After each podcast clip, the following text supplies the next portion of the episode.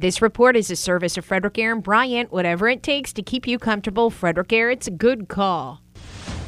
Now, from the WFMD Reynolds Team News Center, Debbie has the DebbieHasTheBuyers.com. This is WFMD News. A Frederick man may be sentenced to several years in prison for his part in a riot at the U.S. Capitol on January 6, 2021. According to court documents, the U.S. Department of Justice is requesting 29 year old Nicholas Reardon be sentenced to nearly five years in prison. He was found guilty in July of seven counts of destruction of government property, disorderly conduct in a government building, and physical violence on restricted grounds. He's scheduled to be sentenced on Wednesday, October 26th. The work continues by Envision Thurmont to gather signatures on a petition to place the Zimmers Farm annexation on a referendum. Bob Lookingbill with Envision Thurmont said so far more than 600 names have been collected. Last month, the town commissioners and mayor voted in favor of the annexation, which would add almost 17 acres to the town.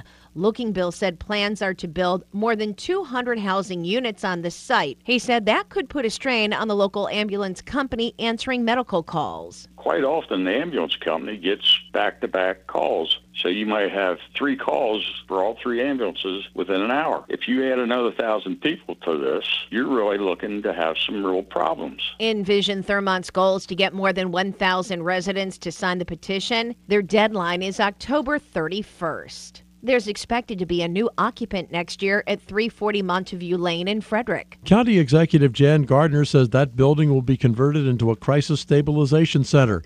During her public information briefing on Thursday, Gardner said design work is underway and the center is expected to open in the summer of 2023. It will provide services to individuals suffering from mental health or substance use problems, lessening the burden on first responders and the local hospital emergency room.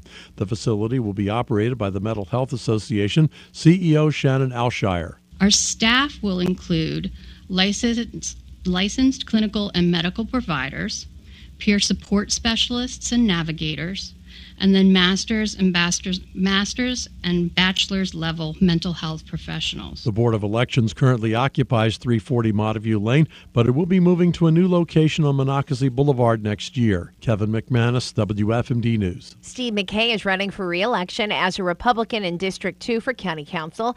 He said both the urban development and the preservation of agriculture can happen together if it's done the right way. Balancing these priorities, focusing development in areas where we have schools and roads to support it, and preserving our farmland are not mutually exclusive and must be our priorities. He said he believes in giving the Board of Education the budget they need and then trusting them to use it appropriately. However, he wants to be more involved if reelected.